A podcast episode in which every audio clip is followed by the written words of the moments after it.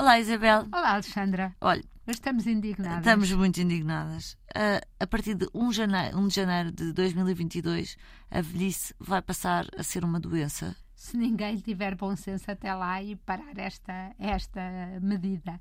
Mas, Que é uma coisa inacreditável, sendo que até agora ah, isto pressupõe que é uma substituição, Isabel, da, da palavra senilidade. Portanto, nós agora já É achamos. sinónimo. É o sinónimo, senilidade e velhice. Mas isto é a partir dos 65, Dos 65. Alexandra. Tu Eu já- tenho 61, faço 62 este ano. Olha, Isabel, vou-lhe dizer, uma- vou-lhe responder a isso, como respondo aos senhores que se lembraram desta imbecilidade, pelo menos parece uma imbecilidade. Estou disponível para ouvir argumentos em contrário. Como dizia um amigo meu no outro dia, a idade é um problema que se resolve com o tempo. Portanto, todos, todos lá vamos chegar. E a alternativa, e a alternativa também não é a melhor. E a alternativa também não é a melhor. Portanto, todos nós queremos ficar um bocadinho velhos, todos nós queremos ficar um bocadinho. Exatamente. Mas é, isto, isto não é, eh, temos que já dizer aos ouvintes que se estão aqui a indignar que isto é uma classificação internacional. É, Não é só em Portugal. classi- Calma, não é só em Portugal. E é incluída na classificação internacional de doenças, ou seja, é considerada uma doença, a velhice. E- e isto, eh, é, portanto, basicamente, pela explicação, é quando se, se insere, quando o médico faz a, a catalogação da, da doença, insere isto como uma classificação internacional da doença, eh, tem lá um número eh, para quem tem mais de 65 anos. É um códigozinho faz- que se um códigozinho De que é que se padece insere. esta que é pessoa? que padece Deste de código. O que, é que, que, que este código é? O Mas velhice. eu já a reforma, eh, já o, o pedido de reforma é, é por velhice. E eu achei sempre que era por termos trabalhado muito e muitos anos, que era o que era justo. Agora Podia- chegar e chamar pedir prémio de produtividade. Exatamente, um prémio. Agora chegar ao fim e dizer reforma-se por incapacidade ou por velhice, também este termo já existe, portanto não é assim nada de novo.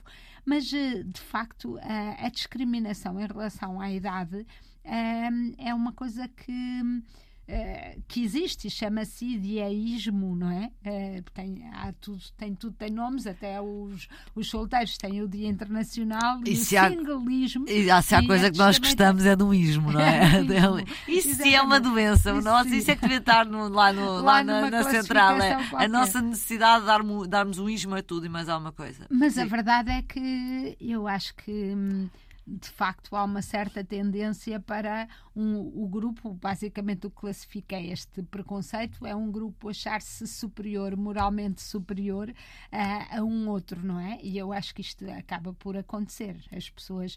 E, e depois o pior, para mim, o pior de tudo é que as pessoas incorporam isto dentro da sua cabeça.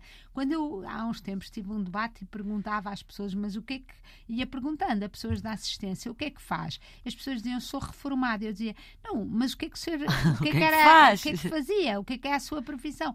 Eu sou olha, advogado ou engenheiro. Então, mas não deixou de ser advogado nem engenheiro. Porque é que agora se identifica como reformado? Claro. Não, não é reformado, não, não, não, é, não entrou para um pacote eh, não diversificado em que toda a Parece gente. de repente é uma massa homogénea que não interessa nada e é tudo no Então mesmo foi saco. professora, é professora. Ah, é o facto de não exercer num local de trabalho, num escritório, não quer dizer que nós deixemos de ser aquilo que Ainda, ma- somos. ainda mais, Isabel, quando eh, muitas vezes aquilo que nos dá um grande sentido, há- um dos sentidos da vida vem do trabalho. Do trabalho. E então dizerem-nos que se já não trabalhas, já não és nada. Mas é- é que ainda por cima é tão estúpido porque as competências profissionais eh, fazem parte. Eu vou ser jornalista a vida toda. Claro. Ah, um advogado encara sempre e tem aquele. pode não estar atualizado com o código não sei quanto, mas toda a sua cabeça é feita como Funciona a daquela cabeça de um maneira. advogado, da mesma maneira que um médico ou um enfermeiro. Portanto, uma- o nosso apelo aqui de serviço público é deixe de se apresentar como reformado Sim. que não é nada, e, e passe a. Eu tenho mais um apelo. Eu gostava mesmo que quem se lembrou disto ou tiver informação sobre em que, de que maneira que eu, eu nem eu nem a Isabel estamos a ver é que isto é uma boa ideia, mandando-nos uma mensagem.